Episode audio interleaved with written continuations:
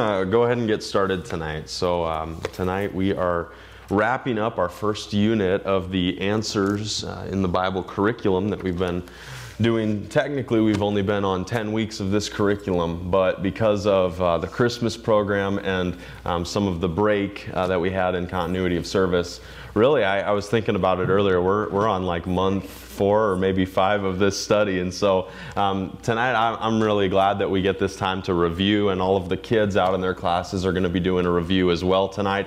And just going over um, the first nine lessons of our Answers curriculum. And so um, tonight we just want to go back through and take a look at all of the highlights and, and main points that we studied over the first nine weeks of um, this, this new curriculum and series that we're doing, uh, Answers Through the Bible.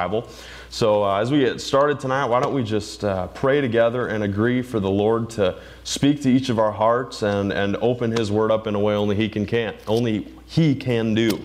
So let's pray for that Father God, we come before you tonight with ears to hear. We have expectation that as we study your word, we are also listening for your Holy Spirit to speak and make that word come alive. We know it's unlike any other book, any other kind of writing that has ever been done, Lord. It is truly the inspired, living word of God. And so tonight we approach your word expecting to hear, not only to read and see and gain a natural kind of understanding, but Lord, we pray that there is a Holy Spirit encouraged, a Holy Spirit prompted uh, word for our hearts that is alive and active, uh, just like your word says that it is, living and active.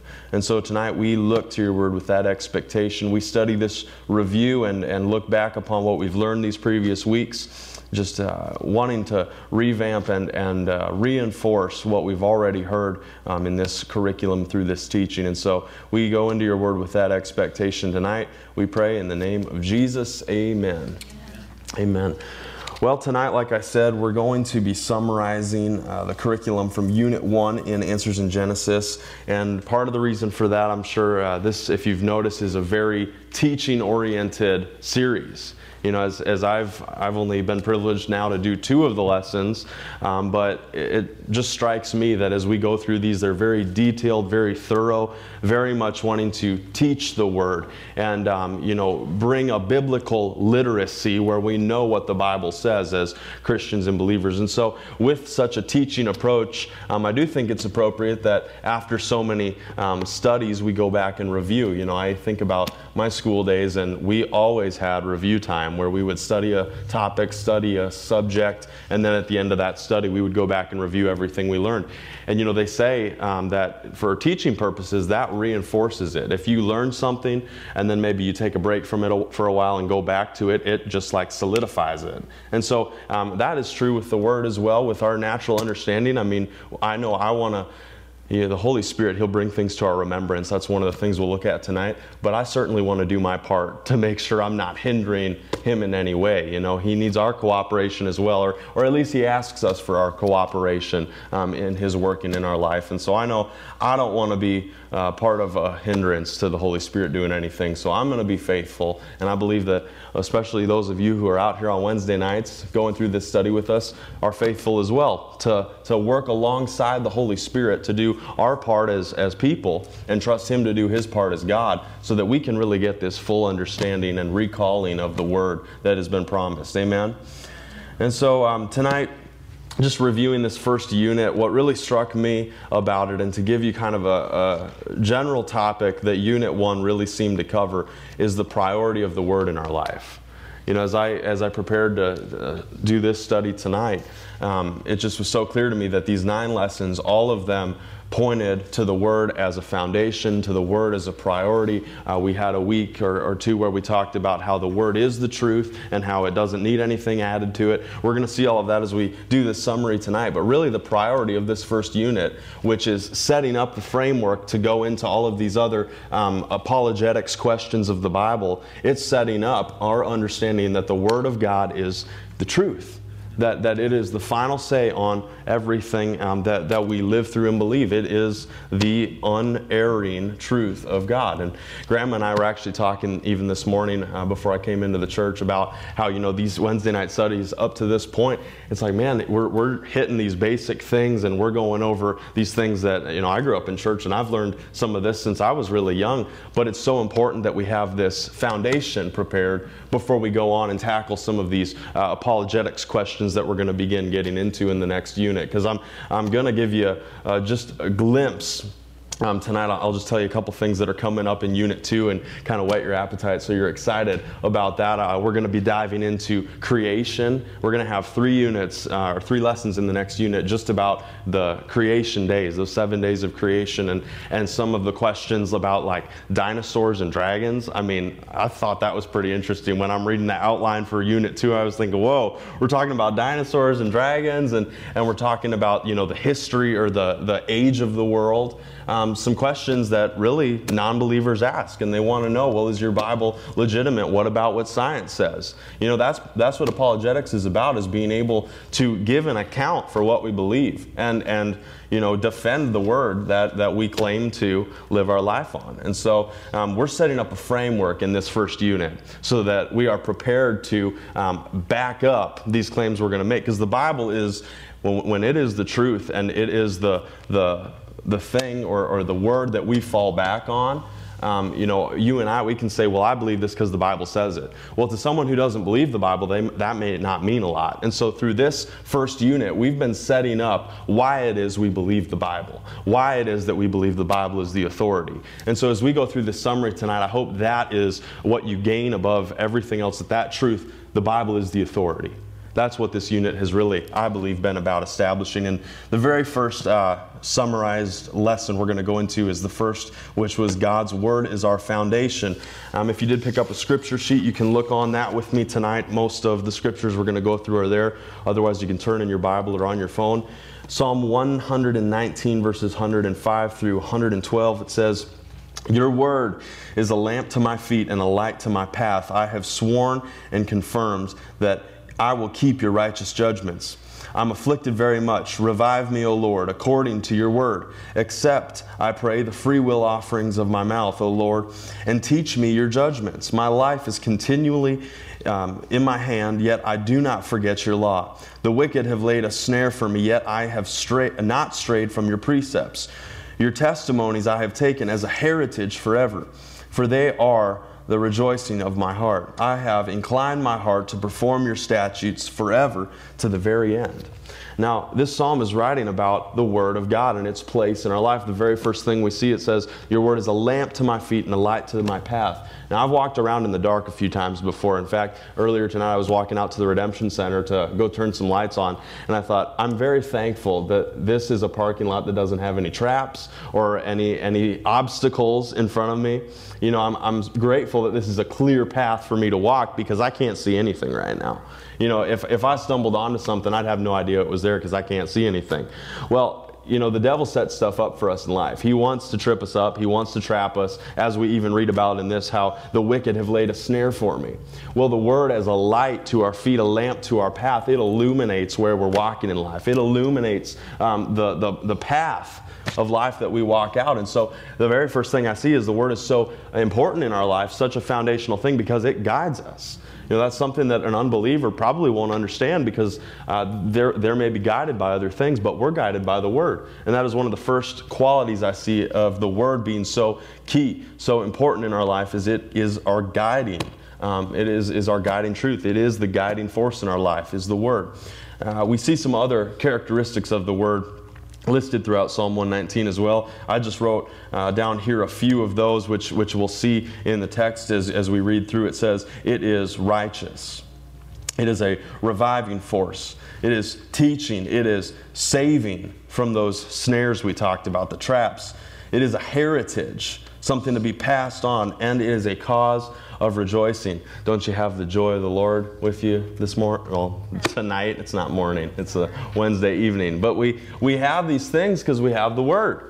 You know, when we look to the Word as our foundation, it, it brings righteousness and reviving and teaching. And, you know, I, I think about how without the Word, I really wouldn't have these in my life. I, I wouldn't have true righteousness. I wouldn't have a, a true reviving force in my life. I wouldn't have a true saving force. I wouldn't have something that really passes on, that, that goes beyond my physical life on this earth. There, there isn't anything like the Word nothing eternal like the Word. And so it's our foundation because it's so unlike anything else that is out there. And it is so different. It, you know, and, and I think that is an attractive thing. We talked this last Sunday uh, about hard ground and how there are people that, you know, say, I don't want it. Well, eventually we all come to the end of our rope where what we're using and doing isn't working anymore.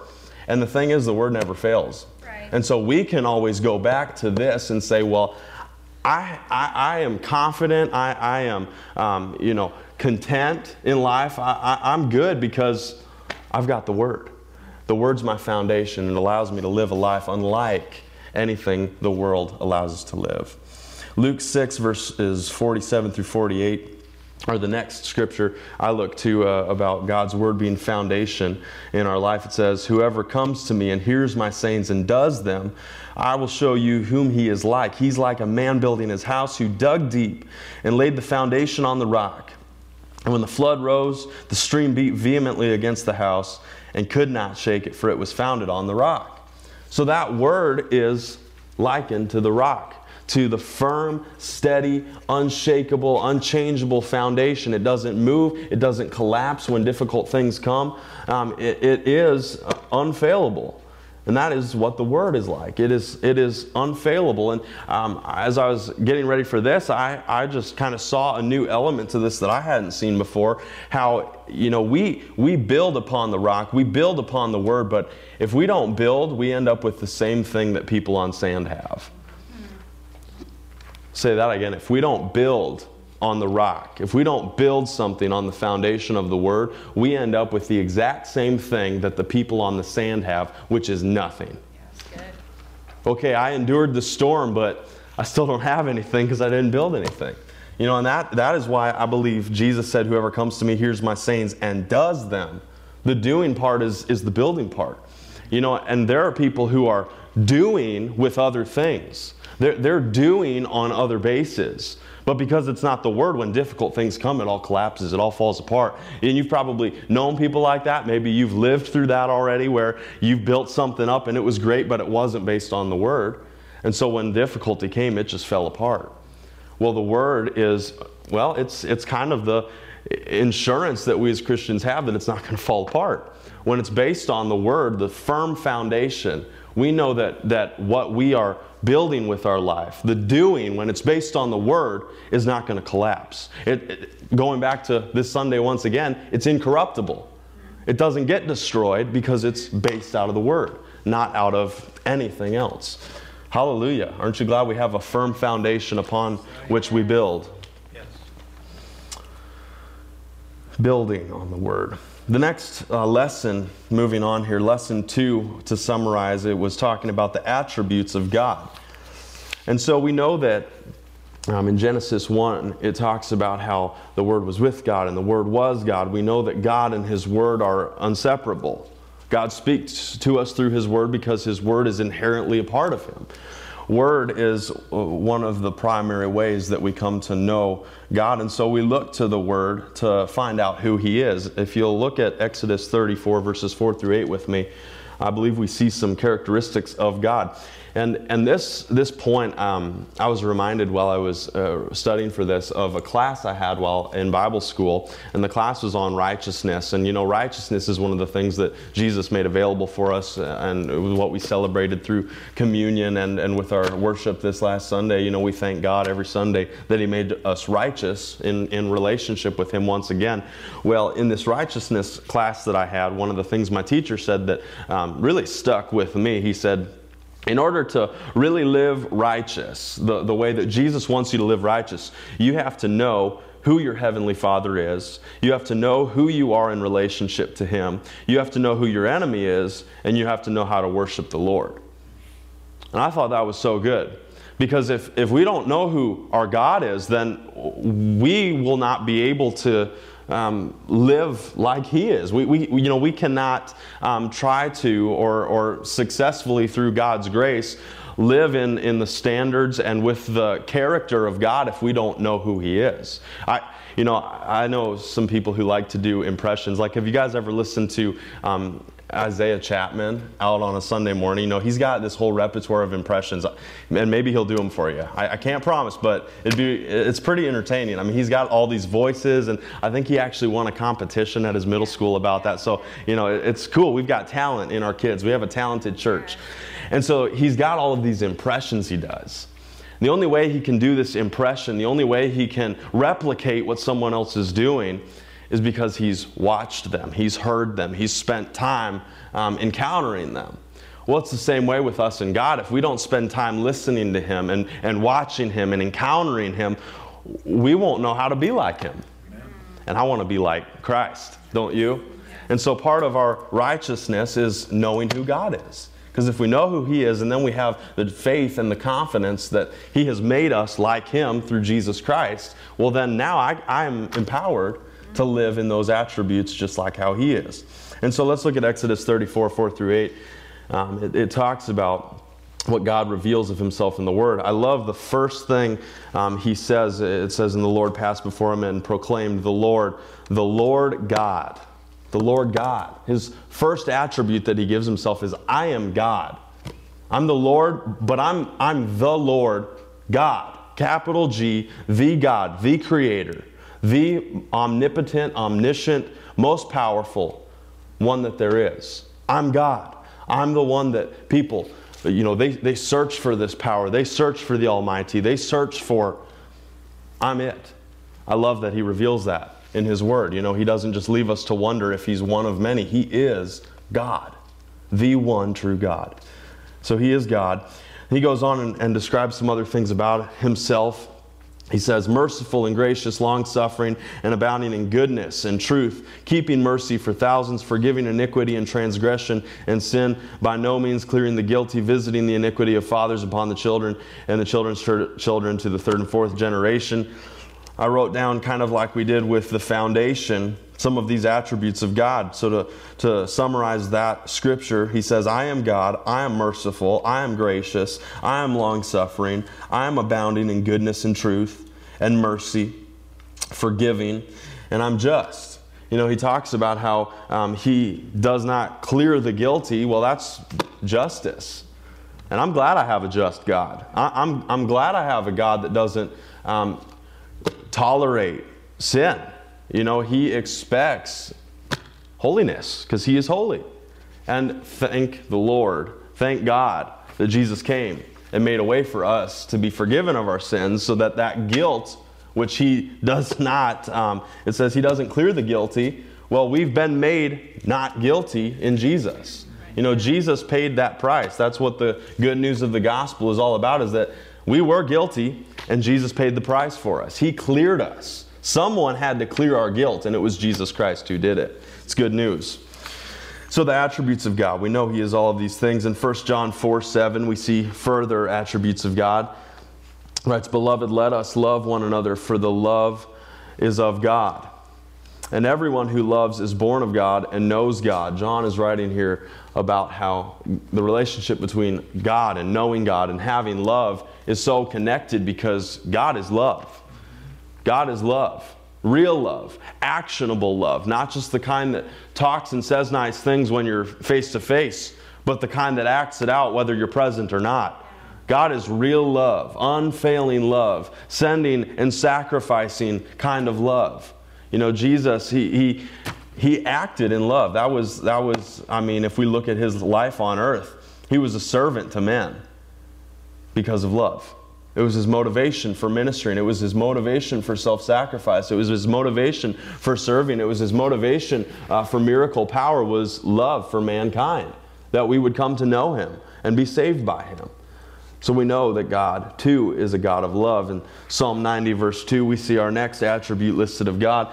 Uh, before the mountains were brought forth, or ever you had formed the earth and the world, even from everlasting to everlasting. You are God. Once again, we see written here, He's God. He is the God. And beyond that, we see um, the quality of um, everlasting given to Him. He is a forever living God. He, he is before the beginning and, and we'll see this actually in our next verse in Revelation 1:11. He was before the beginning, he will be past the end. He is the unending, everlasting, forever God. And, and this verse, I mean, verses like this that talk about his, you know, bigness, his greatness, it, it always kind of, it's hard for me to grasp. It, it's hard for me to wrap my mind around it because I'm a human. You know, I'm, I'm not as he is. I wasn't at the beginning. You know, and praise the Lord, I have everlasting life in Christ. So we're going to go into eternity with him. But it, it's hard to wrap my mind around that. Is it hard for you to like really understand what that means, understanding the bigness of it? Uh, I mean, I think we look at, you know, uh, earthly examples, we try to understand it, but I, I, think the everlasting quality of God is something that I, I don't know that I'll even fully understand until I'm with Him in heaven one day, you know, experiencing what it means to be in everlasting life. It, it amazes me.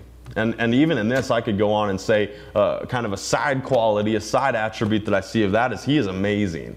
I mean, he is awesome in the sense that I have awe for him because, I mean, he, he's talking about how I am these things that you don't even understand. Like I can't even like get I can't even tell you beyond just imparting a revelation of it that I don't have yet. You, you can't even fully grasp it because it's it's so beyond what you are. He's huge, he's big, he's amazing, he is an awesome God. It makes me think of the song Our God is an awesome God. Isn't he an awesome God? Revelation 1:11 uh, furthers this point. He says, "I am the Alpha and Omega. I am the first and the last." and what you see, right, in a book and send it to the other seven churches which are in Asia. He says, I am the Alpha and the Omega. I'm the beginning and the end. I'm the first and the last. And, and it, it actually reminds me, too, of another uh, scripture. I, I, think it's Hebrews uh, 12, 2. I don't know if I wrote it down in here, but where he says, I'm the author and the finisher of your faith you know, beyond eh, the, the universe being the beginning and end of that, He is also the beginning and the end of our relationship with Him. He is the beginning and the end of my salvation, of, of my righteousness, of grace coming into my life, of my relationship with God. He is the start and the finish. He's the beginning and the end. Furthermore, we see Galatians 5.22. I, I don't want to leave out any part of, of the Trinity, which is one of our other points we're going to summarize tonight. Uh, we see qualities of the Holy Spirit listed in Galatians 5.22 through 23. The fruit of the Spirit, which we've read before, it says, But the fruit of the Spirit is love, joy, peace, long suffering, kindness, goodness, faithfulness, gentleness, self control. Against such there is no law. now, if we believe the Bible, if it really is our foundation for life, then we can't say we don't know God. Mm. Because right here in these scriptures we've just read, we get a face to face encounter with God and with each part of Him. You know, it's, it's not limited just to Jesus who walked on earth and revealed Himself in flesh. We get, we get an understanding, we get the attributes of the Father, the Son, and the Holy Spirit. He doesn't, he doesn't hide Himself from us. You know, and, and I think that's just another part of what makes you know, our, our belief, our real relationship with Jesus so different than religion or, or any other system of belief is that he does not hide himself from us you know, even though there is a mindset, I think, among some people that God is this big, un, impossible to understand, hard to figure out. I, I, never really know who He is, how He is, or what He thinks, sitting up in heaven. My dad used to say it like this He's sitting up there with a hammer, just waiting to, you know, squash me. That was his, his past understanding of God. You know, I think there is this mindset of, I, we, we just don't know anything about Him because He's God. Well, I think other, other ways of belief do believe that. It's, well, how could we ever know? you know, we, we can try to, we're, well, we just don't know because we're so unlike them. It's, it's not revealed. Well, God, in His goodness, revealed Himself to us. Isn't that great? And so we see some of the attributes of God. The next uh, piece to our review tonight is uh, lesson three, which was that we can know God exists. We can know that God exists. See, because Now we're gonna we're gonna talk summarize here just two kind of separate views on how we can know God exists. All right. Uh, the first thing I would I would offer for you to consider is that we know that God exists because the Word is our foundation. You know, if, if we believe the Word, if it is the foundation we build our life on, not only do we know God and know His attributes, but we have total faith that He is alive, He is real, He exists. Uh, because the Word is our foundation and God shows Himself all throughout the Word, each time we read and hear the Word, our faith is built. Our belief in God and His existence and everything He said to us is built up. Now, there is, is kind of the apologetic side, which is a part of this study. And so, kind of the other, other side to this would be that those who claim God does not exist, those who do not confess, who maybe do not have a foundation set in the Word. You know, how do I approach this topic of God existing to people who say, I don't believe what the Bible says? You know, if, if the Bible isn't an authority in someone's life, well, you know, how, how is it that they are to know that God exists? And we see in Romans 1, verse 18 through 23. And this was, this was pretty long, and so I, I didn't write it out in the notes here. How you'll have to turn to a real Bible, or maybe Sean can get it on the screen for us if he's real quick. I'll, I'll give him just a second. i will talk about something else here. It says, um, those who claim God does not exist. Now, now I, I want to say this too. I believe that those who don't believe in God, or who say that He does not exist, they have not read the word with ears to hear, or they have accepted the poison of someone changing the word to say what God did not say. Yeah. That's what I believe. That, that if somebody has read the Bible, God's word to us, Him speaking, and they say, I don't believe it, well, then they were not really, either they were not listening when they read, they didn't really want to hear. Maybe they were reading with the attitude that I'm going to just show why this is all wrong. I know. Anybody who comes to the Word with a true heart wanting to know God will find God in the Word. Yeah. The other explanation I, I can find is that they were poisoned or polluted with false doctrine, with false teaching. Uh, you know, it, it, and that's kind of one of the other parts of what we studied in Unit 1 is how the Word doesn't need anything added to it and it doesn't need anything removed for it, from it. It is complete in and of itself. And when people tamper with the Word of God, it can, it can mess other people up. Have you ever heard a doctrine that like kind of messed you up in some way? I, I've been great, grateful, and, and I've been blessed to grow up in ministries that taught sound doctrine all the way through. And, and after some time with that, you begin to have that discernment, which, which we talked about a number of weeks ago, where you can, you can kind of tell when it's, when it's not really God. When you know enough word, you can say, well, that doesn't line up with what the word says.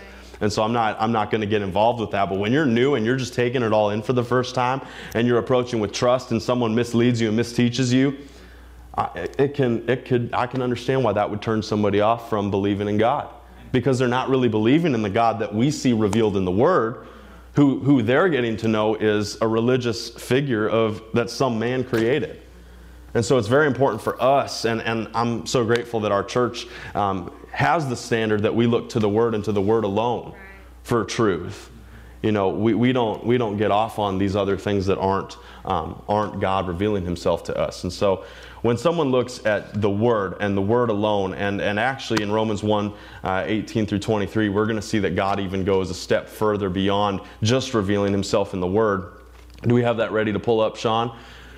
We do. All right, let's have that up. Romans 1 18 through 23. It says, For the wrath of God is revealed from heaven against all ungodliness and unrighteousness of men who suppress the truth in unrighteousness, because what may be known of God is manifest in them, for God has shown it to them. For since the creation of the world, his invisible attributes are clearly seen, being understood by the things that are made, even his eternal power and the Godhead, so that they are without excuse. Because although they knew God, they did not glorify him as God, nor were they thankful, but became futile in their thoughts, and their foolish hearts were darkened.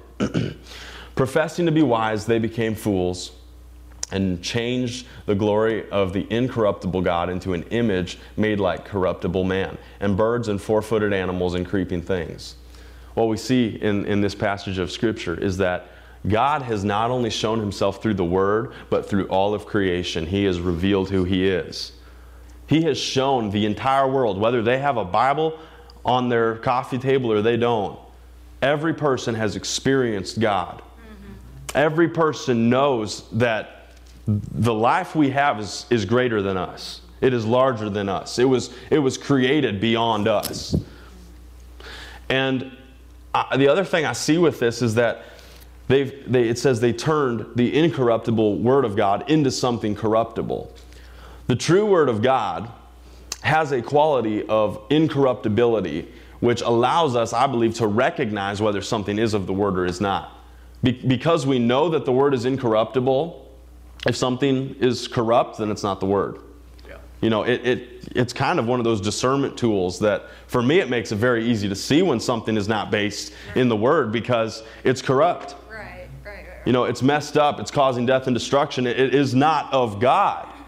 We, we can recognize what's of God because it is incorrupt, it is life giving, it lines up with the rest of the Word you know, I, I, just I was thinking about that word of uh, incorruptible. You know, we preached about it on Sunday with with the message about the good ground, and um, I, I talked some there about how the word will not be corrupted, how it doesn't go away, how it is everlasting. But beyond that, it also shows itself, it reveals itself as the word by not being corrupted, you know. And, and I just think about how God's revealed himself on earth, you know, even everything that man has done, maybe trying to mess that up. You can still go outside and look at a tree or look at some animals or look at the sky and you see God. Yeah.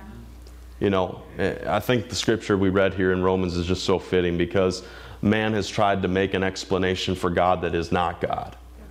You know, I, there are people who have tried to explain God away in some other way. The problem with it is that's corruptible and it's always going to fail. It's always going to be destroyed because it's not the truth. The Word of God never fails, it's incorruptible and it lasts. He reveals Himself. Man, our God is, once again, awesome. You know, that, that He can reveal Himself outside of even the Word. Just in His creation, He shows us who He is and how He is. Let's, let's continue looking at um, our God in our next, uh, what would have been a lesson about the Trinity. We'll go to Matthew 3, verses uh, 16 through 17 for this part of our review tonight. There are three parts to God. and as we looked at the attributes of God, we did uh, kind of glance across each one of them. I do want to give you some more scriptures here tonight that. Um, that point to how God is a three part being. Matthew 3 16 through 17 is one of the first uh, instances in the gospel where we see all three recognized at the same time. It says, When he had been baptized, it's talking about Jesus, he had been baptized, Jesus came up immediately from the water. So we see Jesus, the Son, and behold, the heavens were opened to him, and he saw the Spirit of God descend like a dove. Spirit of God, that's number two and alight, uh, alighting upon him. And suddenly a voice came from heaven saying, This is my beloved Son, in whom I am well pleased. The Father, part three. So we have the Son, the Holy Spirit, and the Father all present in this moment. You know, there, there are, and I have not really listened to anybody who would be of this uh, belief, but I mean, there are people who would want to um, argue the the three part nature of God that they'd want to say well you know maybe maybe Jesus wasn't really part of God. Maybe he was a good man or a good prophet or something like that but he wasn't really God in man. Uh, you know the Holy Spirit I mean there are various people who want to discount the Holy Spirit and and how he is God but we see here three parts all working together to begin Jesus' ministry on earth. And this wasn't something I was planning on talking about at all but we need all three parts of God in order to fulfill the ministry God has for us on earth. Amen. We need to hear from the Father. We need to have the Father um, supplying us and supporting us. We need the Holy Spirit present with His power while we're on earth. And we need the relationship or uh, acceptance into the body of Christ, baptism into His body, um, as we see represented here. He had just been baptized. Body of Christ. Like this was the literal body of Christ. He had just been baptized and was now being sent out into ministry. Well, when you and I get baptized in Christ, we are supposed to be sent out into ministry. Whether that means ministering from a pulpit or ministering from our workplace or ministering at the table at our family uh, dinner, I mean, we are sent to minister when we become baptized in Christ. And we need the power of the Holy Spirit and we need the relationship with the Father in order to do it the way we've been called to do it. You know, Jesus, he, he could have walked out at, without the power of the Holy Spirit, we would not have had the next three years of ministry on earth that we see accounted in the gospel. It takes all three. It takes all three to do it right. We need all three parts of the Trinity. And what we see with you know, religion that are completely reliant on works and dying is that they've cut off part of the Trinity. Again, I wasn't going to talk about all this tonight, but I feel like I'm supposed to. We need all three parts of the Trinity in order to succeed in God's plan. If we cut off the Holy Spirit, we are we're going without power. Yes. If we cut off our relationship with Jesus, well, I mean, we got nothing. Okay, well, I mean, we're we're we're cut we're dead without Christ. And if we cut off um, the the relationship with God, then then we have denied the, the plan. We have denied the framework. We have denied the one who created and intended everything that was going to happen. We need all three parts. Do you see that tonight? Matthew 28 19, moving on in our summary tonight. Matthew 28 19 says, Go therefore and make disciples of all the nations, baptizing them in the name of the Father, the Son, and the Holy Spirit. Reinforcing that point that we need all three if we're going to do it right, if it's going to spread, if the message of Jesus is going to spread, if the gospel is going to spread across the world, reaching every tribe and tongue so that Jesus can come back and rapture us up to heaven, then we got to have all three parts. Doesn't work without all three. Doesn't spread without all three. You know, it's it's it's it's like um, it's like an electrical outlet that needs three plugs you take one of those two off, or, or like I, I, had done some electrical work in, in a past house I lived in, and every time I wired something up, you had to make sure all three wires were right. If you missed one, didn't work.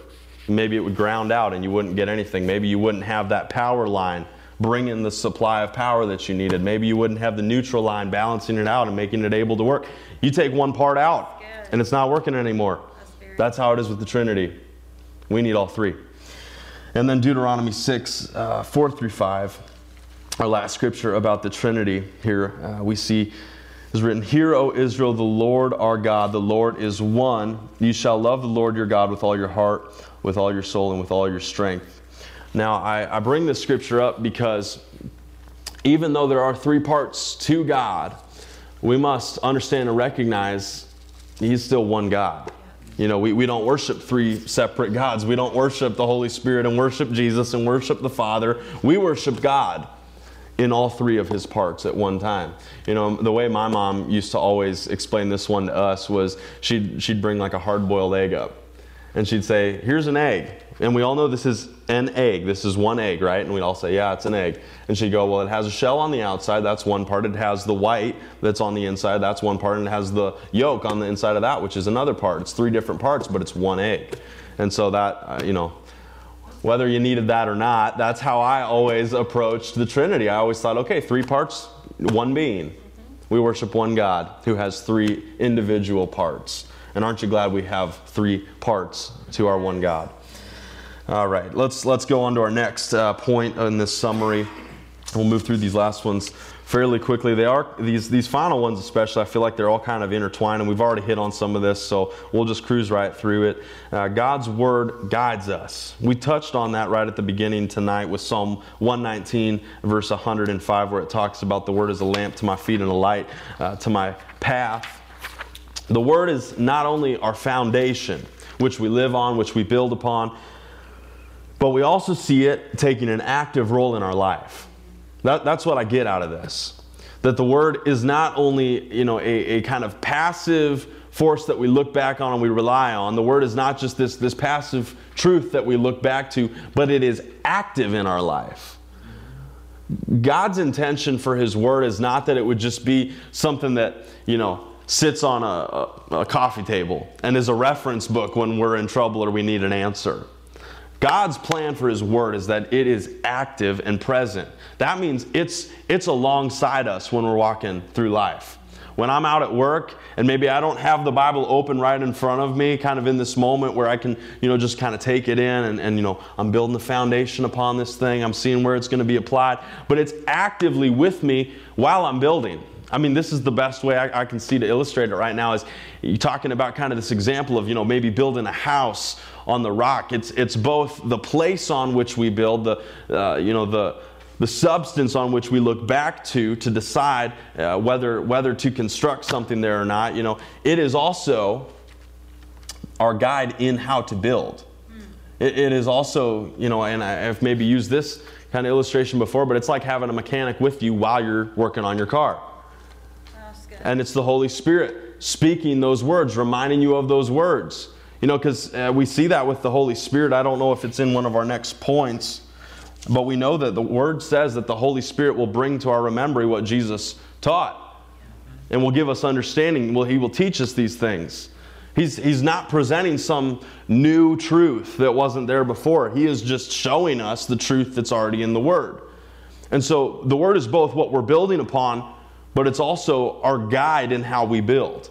It's also the blueprint in what we build. The Word is, it is both the foundation and it is the guiding force in how we live our life, in how we do, in how we speak and interact with people. The Word is the base and it is the guide.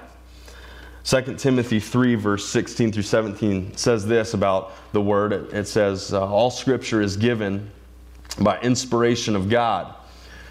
It is profitable for doctrine, for reproof, for correction, for instruction in righteousness, that the man of God may be complete thoroughly equipped for every good work.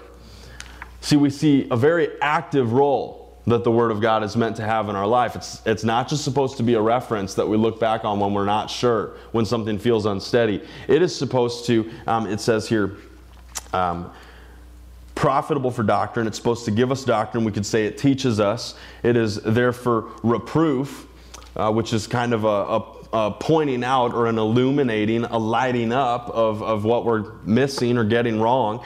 Um, it is correction. It's, it's that thing that makes the adjustment in how we need to adjust. It's instruction in, for instruction in righteousness. It's instruction, which means it's training.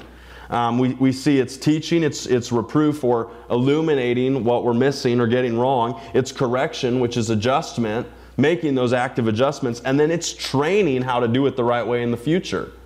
It's a very active role. And it says that the result of the word doing this in our life is that we may be complete, thoroughly equipped for every good work. Man, I want to be complete. I don't want to live incomplete. I want to be complete. I want to live whole. I want to live full. And I want to be equipped to do the things that God is asking me to do. Well, I can't have that and I can't do that if I don't allow the Word to have an active role in my life where it is teaching, it is uh, showing, it is correcting and adjusting the way and, and how and where and what I'm doing things and training how to do it the right way in the future. You know, and, and I love this about the word, I, and I think maybe sometimes, I don't, I don't know, I've heard it not from anyone close to me, but I've heard preachers preach the word where they just like, they get one part of that formula, and that's all they've ever got is I am going to illuminate everything you're doing wrong. And that's it. Let me just tell you why you're so terrible. Have you ever listened to a preacher like that? Yeah. Lord, help me never preach that way. Because it's, it's a fourth of the solution. It's a fourth of complete. It's a fourth of equipped. It's a fourth of what God wants. Yeah. He wants us to hear it and know it and be trained in it. He, he wants us to have that part where we see what's wrong he wants to correct, which means actionable steps, application that can help take that, that um, illumination or that understanding of what we've missed. And now I'm not just saying, oh, well, I, I've got it wrong, I'm missing it, I'm doing things that, that aren't right. But now it's saying, I can make this adjustment, I can do this thing to help me get away from that and get back to the plan. And then it's, it's training and how to do it right in the future. It's, it's not just leaving me to figure it out on my own, but it's helping me. It's actively showing me how I can do it successfully to be complete and to be equipped. See, God's Word guides us in life. God's Word completes us and equips us. Amen. Let's look at these last couple points now. God preserves His Word. We see in Jeremiah 36, and if you want to read this with me, you will have to turn over there because it is uh, just quite, quite a length of Scripture in Jeremiah 36. Um, I think if Sean tries to put it up. We're going to go 1 through 4, and then we'll jump over to 23. now it says, It came to pass in the fourth year of Je- uh, Jehoiakim, the son of Josiah, the king of Judah, that this word came to Jeremiah from the Lord, saying, Take a scroll of a book and write on it all the words that I have spoken to you against Israel, against Judah, and against all the nations from the day I spoke to you, from the days of Josiah, even to this day. It may be that the house of Judah will hear all the adversities which I uh, propose to bring upon them, and everyone may turn from his evil way, that I may forgive their iniquity and their sin. So, Jeremiah, I'm sorry, he gets a word from the Lord. Says, Take a scroll, write it out. Written word of God is what we have here. Well, if we jump on to our next verse, which we see here in a second, uh, 36 23, what we read is that it had happened when Jehudi had read three or four columns that the king cut it with a scribe's knife and cast it into the fire that was on the hearth until the scroll was consumed in the fire that was in the hearth. So, what we see here are a couple things. First of all, we see that the word was, was brought to the people through a very natural, uh, well, both a supernatural and a natural way. It, it was supernaturally inspired by God for, for him to write this, but it was done in a natural way so that it could be brought to man. See, God uses both the supernatural and the natural to accomplish his work. He uses the spiritual and, and you know, things of the world to get his work done. So we see that um, it was written on this scroll, a very natural item, but it had been inspired uh, as he was he heard it from God. You know, that's a spiritual thing. That's a supernatural thing to hear from God. And so he, he got the spiritual part, he heard from God, he wrote it down on a natural scroll, and then the king destroyed it. It was destroyed. We move on now to 27 and 28, just a few uh, verses ahead. It says, Now after the king had burned the scroll with the words which Baruch had written, at the instruction of Jeremiah, the word of the Lord came to Jeremiah, saying, Yet take yet another scroll and write on it all the former words that were in the first scroll. and, and he goes on and talks about how he wrote those down and the word came again. The point with this is that God preserves his word, God keeps his word. God has gotten his word from 6,000 years ago to us today because he knew we were going to need it. God is good that He preserves His Word. He brings it to us and He uses both the supernatural and the natural to do it. 2 Peter 1, um, verse 21 says, For prophecy never came by the will of man, but holy men of God spoke as they were moved by the Holy Spirit. See, it is the inspiration of the Holy Spirit speaking through someone that brings God's Word. This is how, um, you know, even after Jesus had ascended, his word could still be brought onto earth. His word could be written down in the books that we have in our New Testament today and recorded and kept for us now because the Holy Spirit spoke through people. We see once again both the supernatural and the natural coming together to do something amazing for God. 1 Peter 1, verse 23, our last on, on this point, says, Having been born again, not of corruptible seed, but incorruptible through the Word of God, which lives and abides forever. Once again, that point of corruption, the Word lives and abides forever. God's Word does not die. Right. Because God is faithful to not allow it to pass away. He knew we needed the Word for today, and so He was faithful to get it to us. And it came in a supernatural way through natural people. Isn't that good news that God uses natural people, regular people, to do supernatural things? And then we see God's word is complete. John 14, verse 25 through 26 says, These things I've spoken to you while being present with you, but the Helper, the Holy Spirit, whom the Father will send in my name, he will teach you all things and bring to your remembrance all things I have said to you. See, the Holy Spirit, he reminds us and he teaches us the things that were said of Jesus. Now, one of the things we see in this is that, once again, the Holy Spirit is not bringing new doctrine or new teaching, you know, of, of his own or, or of a person's own. What he's doing is reminding and teaching and expounding upon what Jesus already taught. You know, I, I will make this statement every verse in our Bible can be linked to something Jesus taught. Mm-hmm. That's the truth because he taught the Word of God, and the Word does not contradict itself. It all goes back to the Word.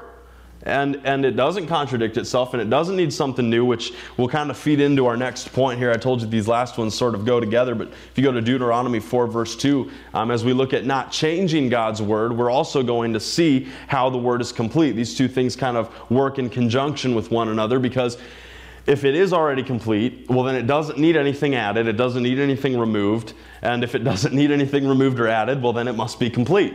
See, they work together in this way. And we know that um, the Holy Spirit, as, as He comes and speaks and reminds and teaches the Word to us, it really all goes back to what Jesus spoke while He was walking on the earth. It goes back to the Word, which became flesh and dwelt among us, Jesus Christ.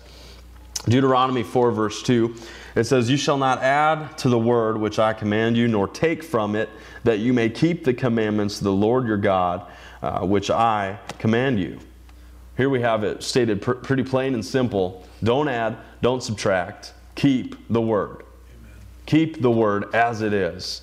Let the Holy Spirit remind you of it. Let Him teach you it. Let Him ex- expound it so that you, like you understand it and, and you get like a new layer to it. I mean, I'll just tell you as I study scriptures, there, there are scriptures I've read hundreds of times. And when I read them again, I get like another layer of understanding to it. The Holy Spirit shows me another part to it or a new way of looking at it, and it brings more understanding and more meaning to it for me. I, am not saying that if you read the Bible one time, you're going to have every piece of, of understanding you're ever going to get. No. no. You're going to get more every time you read the Word, but it's not because there's anything new in the Word, it's because you are getting it in you. You're, you're getting a greater understanding of the depth of the Word. It's not that He's adding more to it, it's just you're getting to see more of it. That's really what it comes down to. And I, have heard some ministers actually, there are numerous ones say this before they go, and, and Brother Hagin, I think, is the one who said it first and was kind of quoted on it a lot. He said, The more I get to know about the Word, the more I get to know about God, the less I know. the deeper I go, the less I know is another way we could say that. The deeper I go with God, the more I'm going to realize I don't know that much of it. There's so much more to discover, there's so much more depth than what I have today. And I, you know, I, I, think some of this maybe is a kind of a motivational gifting, a, a, personality kind of thing. But for me, when I realize that there is a lot I don't know about it, it makes me want to go out and figure. Like I want to go find it. Now, listen, I, I can't do that on my own. We, we can't go and figure it out on our own. It, it takes the Holy Spirit right. teaching and, and reminding and, and illuminating this truth. I, I can't like twist God's arm into showing me, you know, the, the things I don't understand about the Word. It doesn't work that way. But when I approach the Word with the heart that I'm so hungry, God, to get more of this, well, He's not going to leave you hungry. That's right. He's the, he's the bread of life. Isn't that good? He's the bread of life. That means He feeds you. He feeds your spirit. He feeds you that word that you hunger for. I heard a quote one time that said this. It said, I'm, it's, it's, my job is to hunger. My job is to hunger for the word. And He'll teach, He'll show, He'll feed. My job isn't to go out and, and try to f- figure out how I'm going to get fed. My job is to be hungry and show up. My job is to show up where the bread is. That's, That's the word. Amen. And so, uh, our last point here, we, we've seen don't change God's word, and there are a couple more scriptures there you can reference if you'd like to. I'm going to get to our last point now because we just have a couple minutes left. The gospel is good news. The gospel is good news. Now, we, we studied this, uh, I think it was just last Wednesday. So, this may be pretty fresh in your memory yet, but if we look at Romans 3, verse 23, what we talked about last week was that in order to understand why the gospel is such good news, we have to understand that there was bad news before. Yeah. And, and I gave that example last week of, you know, if I'm really going to get into a movie, I got to understand why that hero is out doing what he's doing. You know, if, if we watch, and, and I'm not like big on any of the superheroes or anything, but this is the example that came to my mind just now. If I'm watching Batman and I don't understand the villain, that there's something bad going on, then all I'm watching is a grown man run around in tights. Okay? And we could put that in any superhero movie. If you don't understand why there's something bad going on, then it's like, well, what's the point of this guy? Like, take your costume off, go to work, like, be normal. Okay, we, we, I don't get it.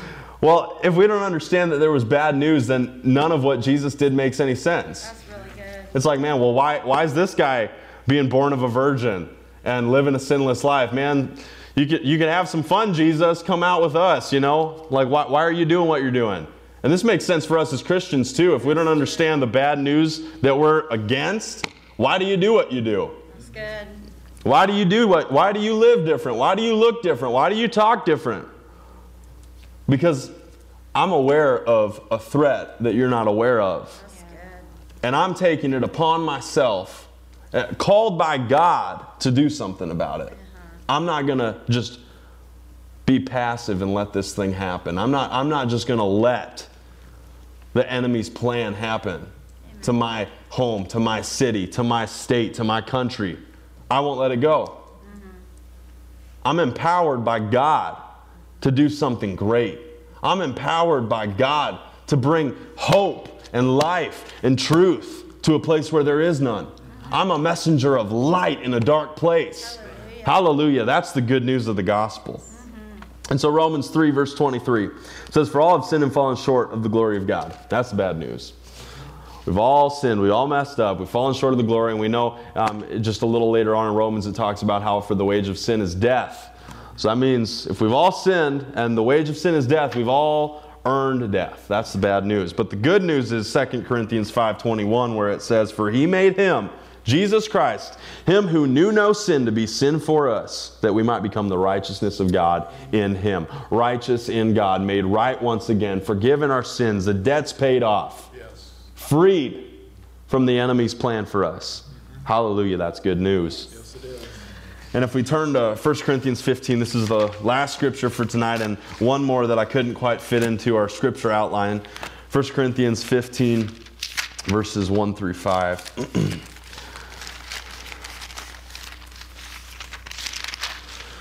reads, Moreover, brethren, I declare to you the gospel which I preached to you, which you also received, and in which you stand, by which also you are saved, if you hold fast that word which I preached to you, unless you believed in vain. For I delivered to you first all which I also received.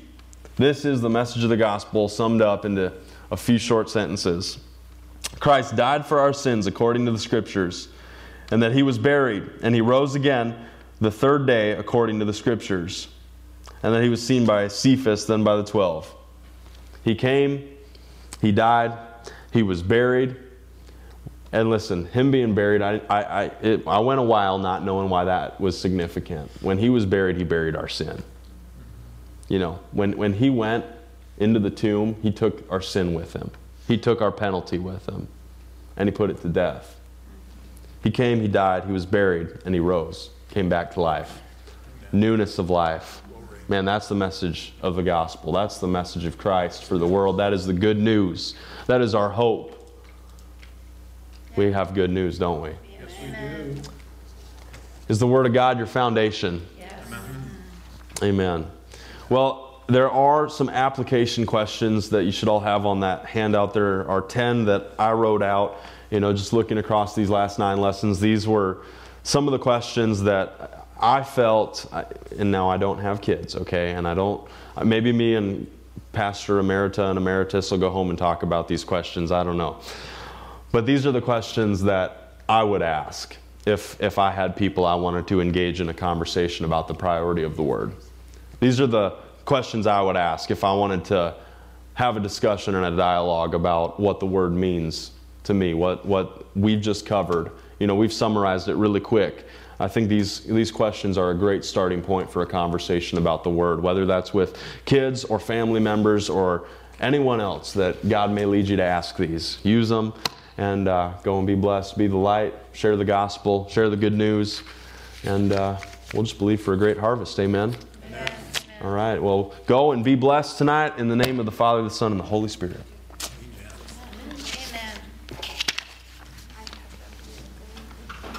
And thank you for watching online.